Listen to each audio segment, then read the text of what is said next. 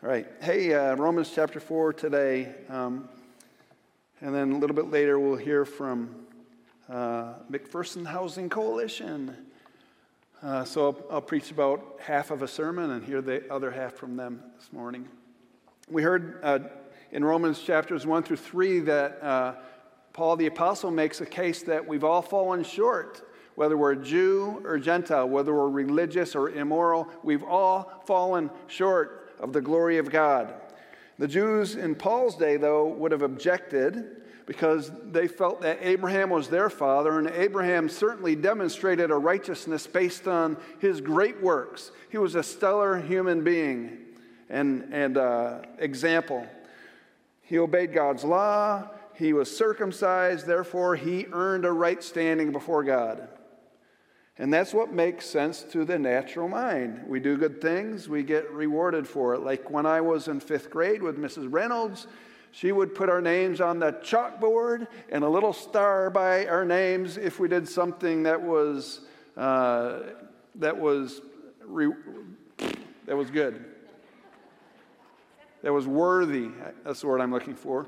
But if we misbehave, she would also write our name on the board and put a check by our name if we misbehaved. If we got three checks, it meant detention.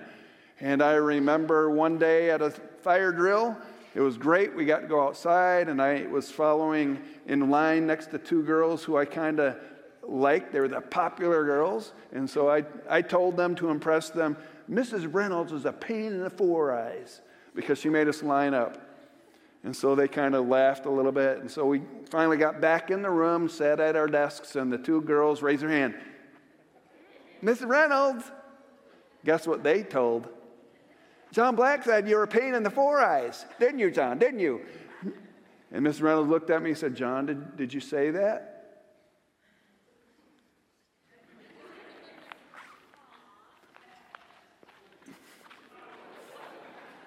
I remember that well because I deserved it. That's how many perceive God, though.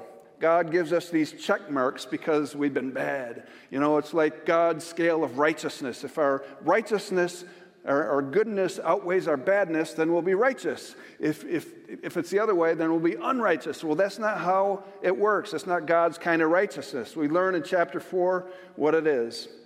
Try as we might, we fail to keep God's commandments and we fall short of His expectations in our thoughts, in our words, in our deeds, in our motives. We're all up the creek without a paddle. We are all in the same boat, heading in the wrong direction. But Paul reminds us that God's kind of righteousness comes through faith in Jesus Christ to all who believe. How could Paul say that God could possibly forgive Gentiles, worldly people, simply for believing in Jesus. When mo- the most wonderful people in the world, like Jewish people like Abraham, would not be accepted by God based on their works. Can, can you see how troubling that would have been to the Jewish mind? More that it was more that they could handle. It'd be like thinking today that a cold blooded murderer who repents and accepts Jesus while sitting on death row just before they are ex- executed, and they'll, they will become righteous in God's sight, while at the same time, a decent, moral um, person who's not a believer will be found unrighteous in God's sight simply because they didn't believe in Jesus. It didn't make sense. It's hard to swallow. So, then how do you propose, Paul, that our spiritual father Abraham was indeed found righteous in God's sight? Well, Paul, in essence, in chapter 4, calls Abraham to the witness stand. In Romans 4:1, Abraham was humanly speaking the founder of our Jewish nation. What did he discover about being made right with God? I'm reading from the New Living Translation. If his good deeds had made him acceptable to God, he would have had something to boast about. But that was not God's way. For the scriptures tell us Abraham believed God, and God counted him as righteous because of his faith. Abraham believed God. Now, this is not just a mental assent, you know this. It's not just a mental understanding of something you agree with, but it is an attitude, it's, it's a trust. I place my faith or trust in something or someone completely, and Abraham placed his absolute trust in the Lord. That type of trust would be like someone getting on the airplane. You hop on this giant metal heavy tube with little wings, and you expect this ginormous thing to defy the law of gravity and stay up in the, the sky. You have faith because you sit back and you relax and you put your headphones on, you read the magazine, and, and furthermore, you have faith in the pilot and co pilot because you're trusting. You're putting there, it's not just, I believe in airplanes. I've read every article on airplanes, and yes, I believe in them, but I refuse to get on one. That's not biblical faith. Verse 3 And God counted him as righteous because of his faith, credited to him as righteousness, NIV puts it. This word credit or count is a financial term. If someone informs me that they're transferring a large amount of money into my bank account, like an inheritance, then I could choose to believe in this or I could choose to reject this. And no, you're not. I would believe. Uh, a guy named Wuest, uh, he said, Abraham received a righteousness in the same manner as this. We too become righteous by someone else's righteousness placed into our account. Our account is empty of righteousness and is full of sin. But when Christ gives us his righteousness, we become filled with his righteousness. It's his righteousness, God's righteousness. In verse 4, when people work, their wages are not a gift, but something that they have earned. But people are counted as righteous not because of their work, but because of their faith in God who forgives sinners. When we receive our work paycheck, we don't fall on the floor in tears saying, Thank you, thank you so much. Oh, oh thank you, you are so generous. I, no, you, you receive it and say, Hey, thanks.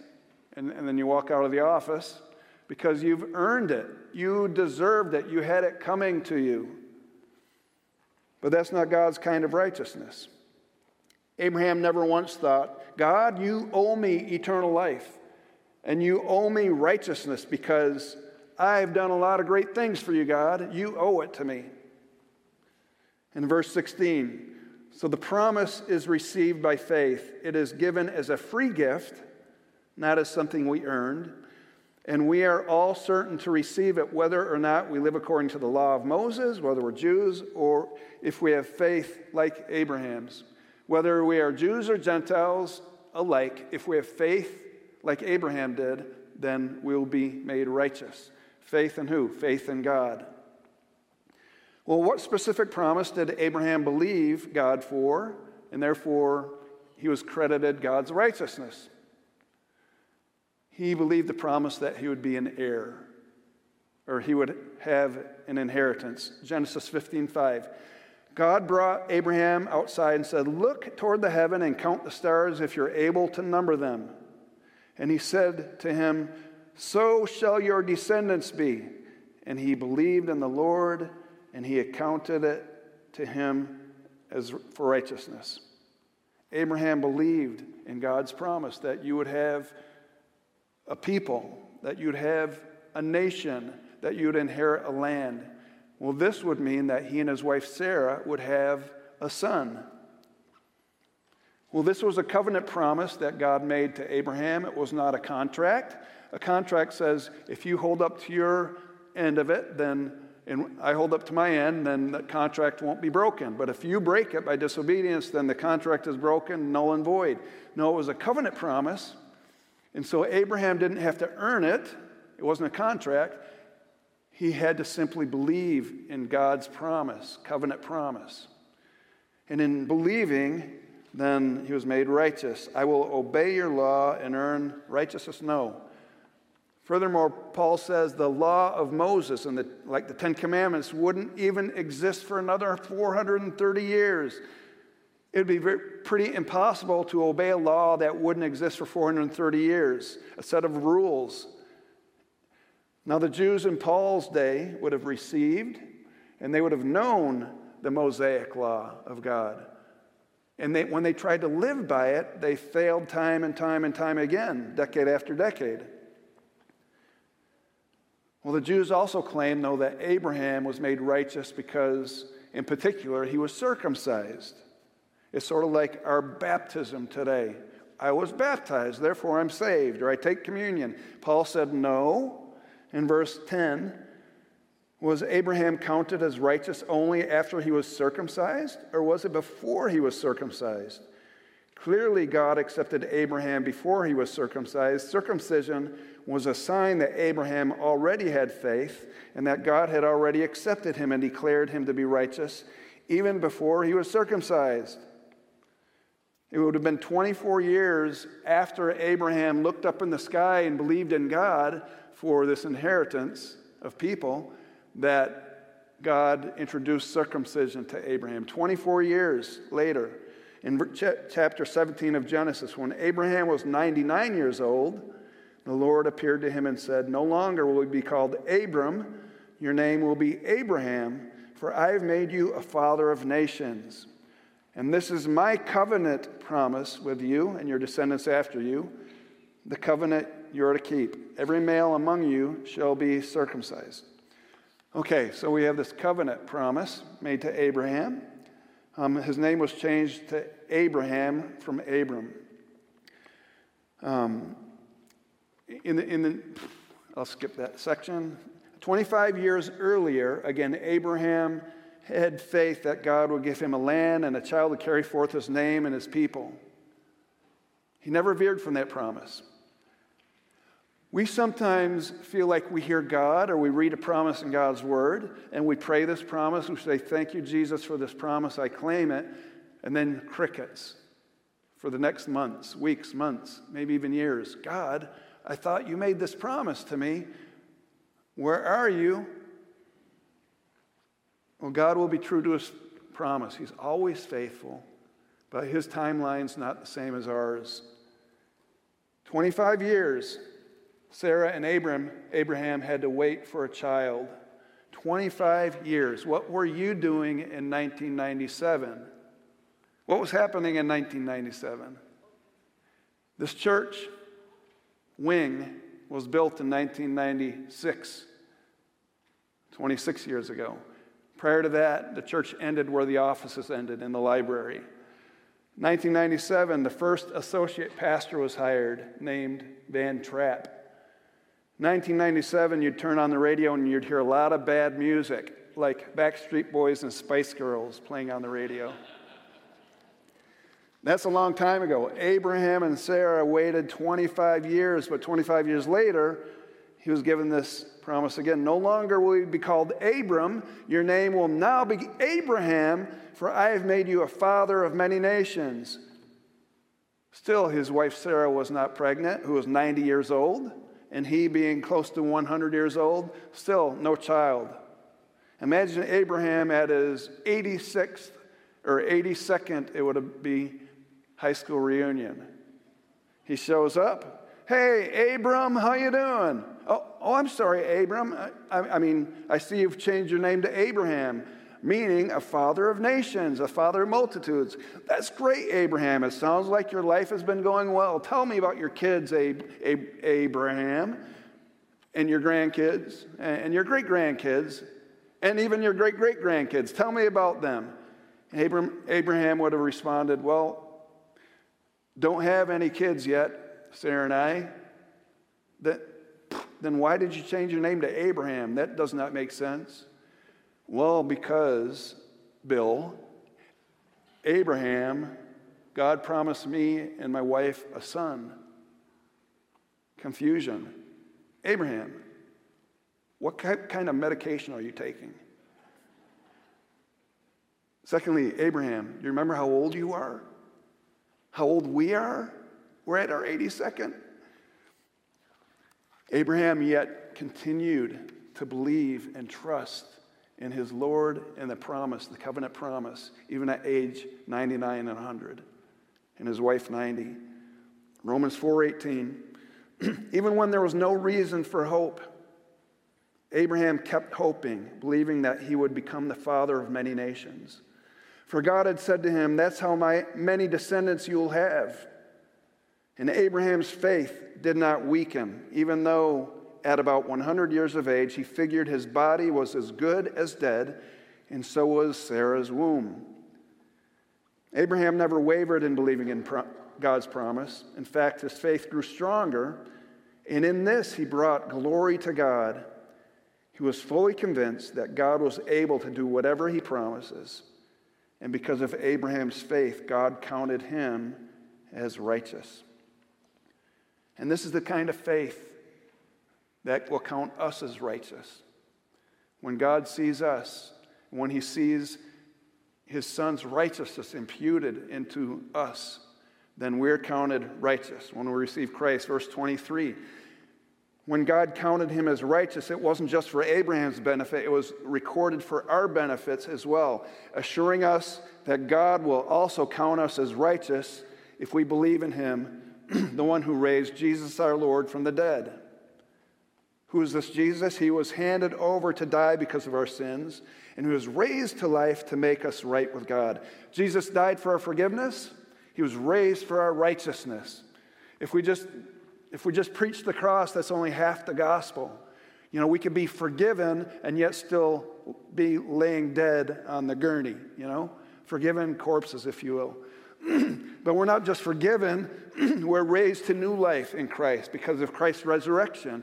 And in so doing, he makes us righteous. He grants us his son's righteousness. Abraham's belief was not just an intellectual belief. Spurgeon puts it this way his faith did not sit still, it took steps. And you must take these steps also by obeying God because you believe in Him. That faith which has no works with it is a dead faith and will justify no one. James says faith without works is dead. It's not a saving kind of faith. The devil believes in God and Jesus in some ways more than we do mentally because he's been at war with him for all these hundreds and thousands of years. But he refuses to obey. Therefore, the devil does not have saving faith. Abraham, on the other hand, was told to leave his country and his, his land, pack up everything, and move to a distant, unknown country. And he obeyed, displaying his faith and trust in God. Abraham was told that he would be a father of great nation, even while he was in older age, 75 at the time. And he would conceive with Sarah, and he hung on to that promise for 25 years. Later, Abraham was instructed to, to send his, his uh, handmaid and her son away, his first son born to the maid, uh, Ishmael and, and Hagar, and sent them away. Uh, and he did so because he trusted in God, even though it would have broken his heart. And then God tested Abraham even after that, saying, This only son you have with Sarah, you're going to sacrifice him to me on the mountain. Take him up and make him a sac- sacrifice. And Abraham followed through with it. Reasoning in his head, we're told in Hebrews, that if God wants me to put my son to death, then God is powerful enough to raise him to the dead because I believe in his promise that through my son will be a great nation. And so Abraham was about to carry it through when an angel stopped him, and God said, Hey, I'm pleased with you, Abraham. Abraham, you trust me. You're a friend of God. Genuine faith is a belief that will be evidenced by our actions. As it is said, we're not saved by faith and works, we're saved by a faith that works. Now, we have many people in our church who've been saved by faith at one time. When you bowed your hearts to the Lord and said, Jesus, I'm a sinner. I need to be forgiven. I need eternal life. I need you to come into my life. Make me righteous in your sight. Forgive me. Make me like your son, Jesus. And so we prayed that initial step of faith. But now we're to live by faith. We're to live with that continual trust in the Lord each and every day. That's a saving kind of faith.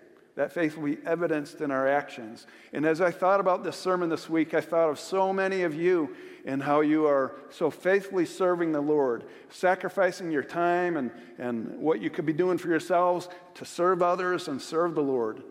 And we have many ministries like Celebrate Recovery um, who, who meet even during the holiday season, they'll never miss, and because they want to meet together and build one another up, serve one another in our children's ministry, youth ministry, so many external ministries that we're involved in, like the food bank and, and Reuse It Center, and just on and on. I, I, could go on and on. And my mind was filled with all the faithful people here, which make this, strong, this church healthy and strong.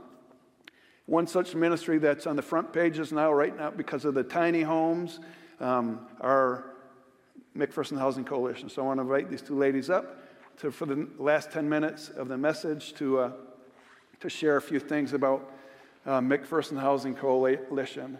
And uh, I, I just had them, what are they called? The cottages, yeah. Yeah, cottages. I need to get some water, ladies. So, so as I get my water, just start talking, all right, Chris? Tell, no, I'm kidding. All right. I, I, I told Chris that, you know, I'd come up with some questions and I might throw in a few extras. So the first one is, what is your view of the end times and eschatology? Okay.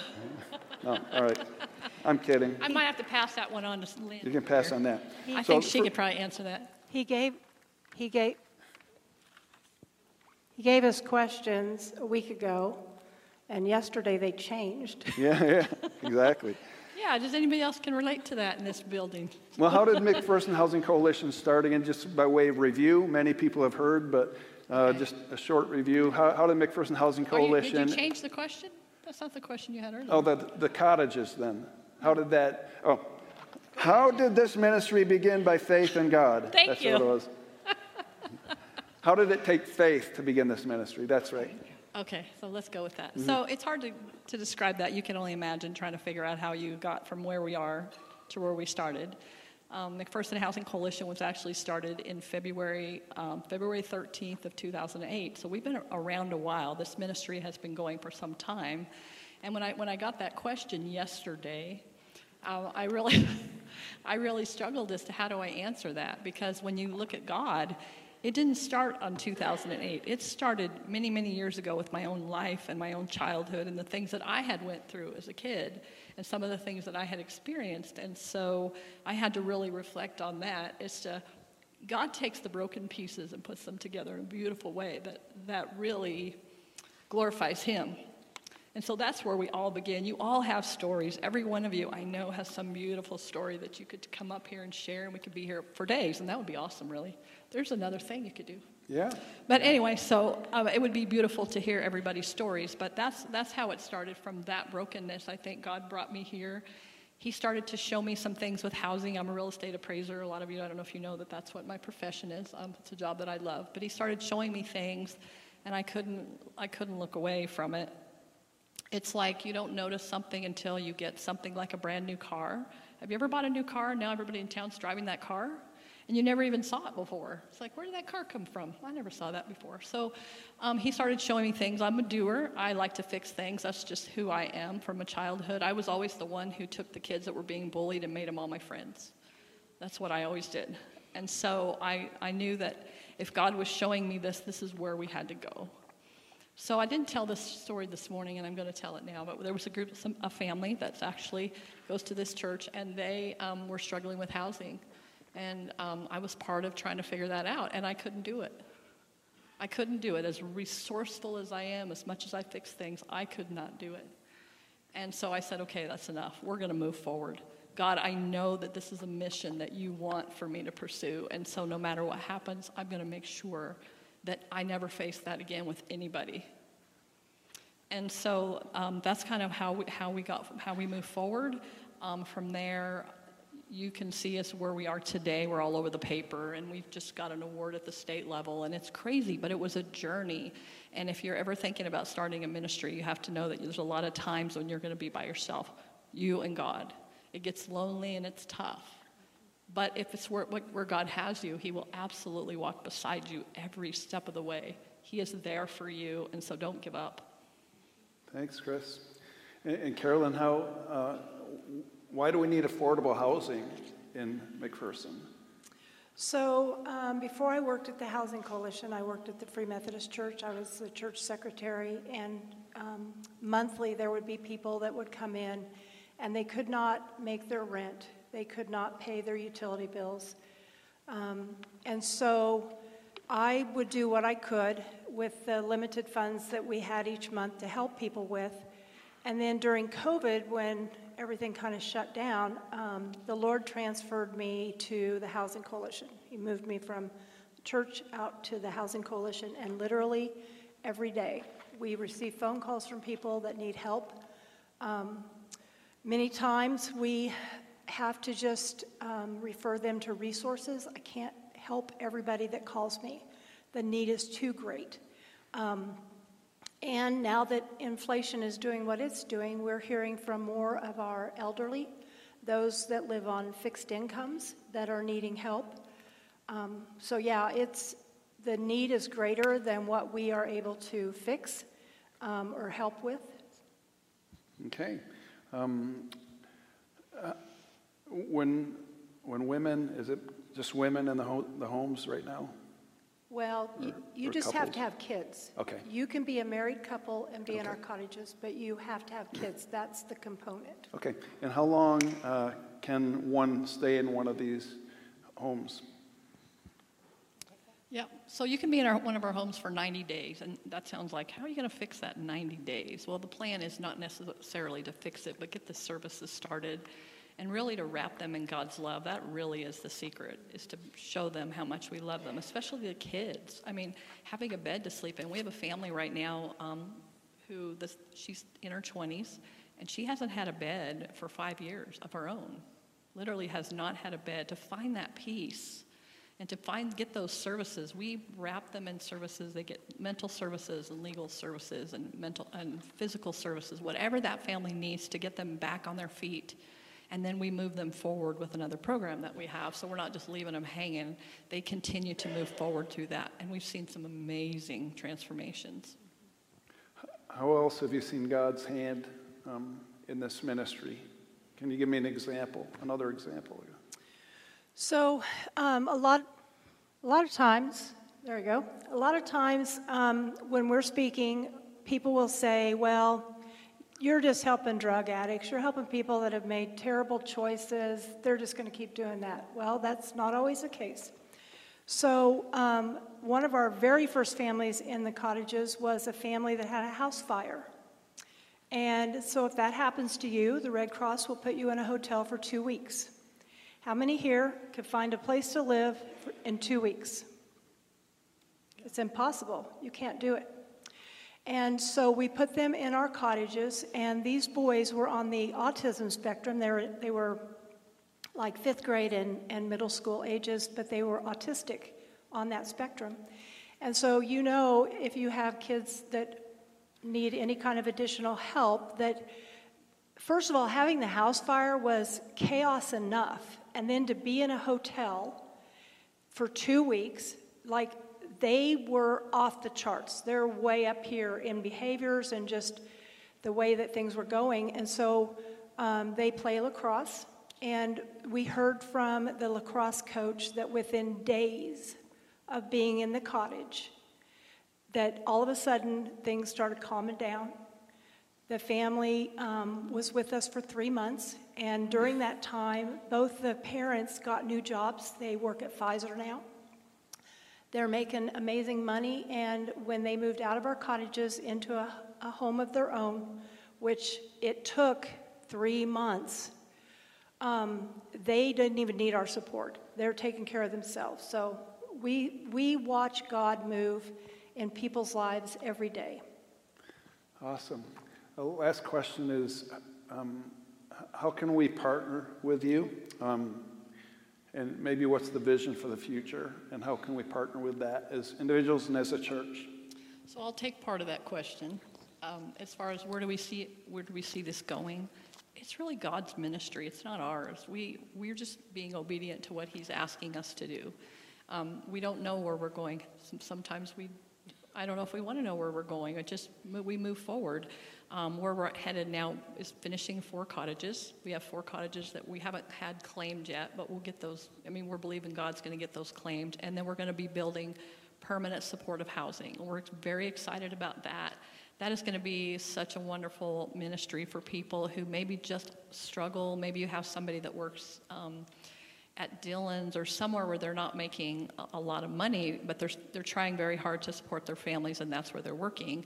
And so maybe they'll always need a little bit of help. So we'll be able to um, put them in these homes and, and continue the services. They'll always be able to have legal services or mental health services or health services or whatever they need to maintain that stability. It's so important for families and for kids. We have to remember, for Carolyn and I, I think the kids are really where our heart is, is, is really ministering to those kids and showing them stability and what that looks like and can make all the difference in, a wor- in the world. I know for me personally, I always had such great people around me that helped me move through some things. And, and um, God chases you, and, and when He chases you, amazing things can happen. And so um, that's really um, where we're headed. Um, I don't. After that, I don't know. God only gives me a piece at a time. Thank goodness, because if He gave me the whole thing, I think I would have ran really far away, the other direction. I mean, public speaking is not my deal, and here I am.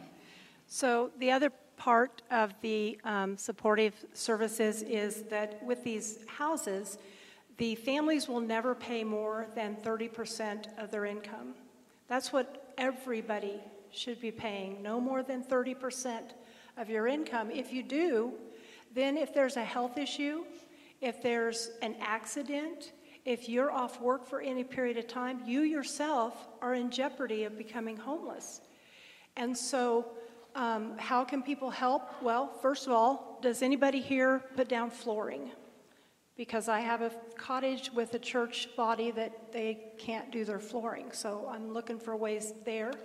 Um, the other thing is the Housing Coalition, we applied for a grant from St. Stephen's Charitable Trust for $50,000. Well, we applied. They gave us 50,000. And then they also gave us a challenge. They said if you can raise $50,000 between now and the end of the year, we'll match it. Well, that's 150,000. And with the money we have, we we're believing that God will use that to build these other four cottages because at this point, no other church in town is claiming those. So if we can, we feel like if we can raise that amount of money and fund them, then there's probably a, a, church that's already done one that might say, hey, we've got volunteer labor, we'd be happy to do another one. Or a church that maybe their um, congregation is a little smaller and they can't raise that kind of money, that um, they would have the labor to do it. So it's really just kind of trusting him um, to bring it to bring it to be because it was he started this during COVID and that didn't sound like a real good time for us to start building something, but he's he's got his own things going on. So okay, well, let's pray. Thank you, Lord, for Chris and Carolyn and the host of others who are on the team, uh, the ministry team for these cottages and for McPherson Housing Coalition in other areas in our community, communities. And I ask God that you, you bless this ministry, continue to, uh, we know this is near and dear to your heart, Lord, uh, to give people a home like this. Thank you, Lord, for the privilege to be able to partner uh, with this as a church and as individuals. Pray that you continue to bless it to abundance, Lord. Grant them your favor. In Christ's name, amen. We have one more thing. Um, we would like? I'd like to present this to the church. This is a, a, little, just a little something from us. It says Jamie's Place on it. We just appreciate your partnership on this cottage.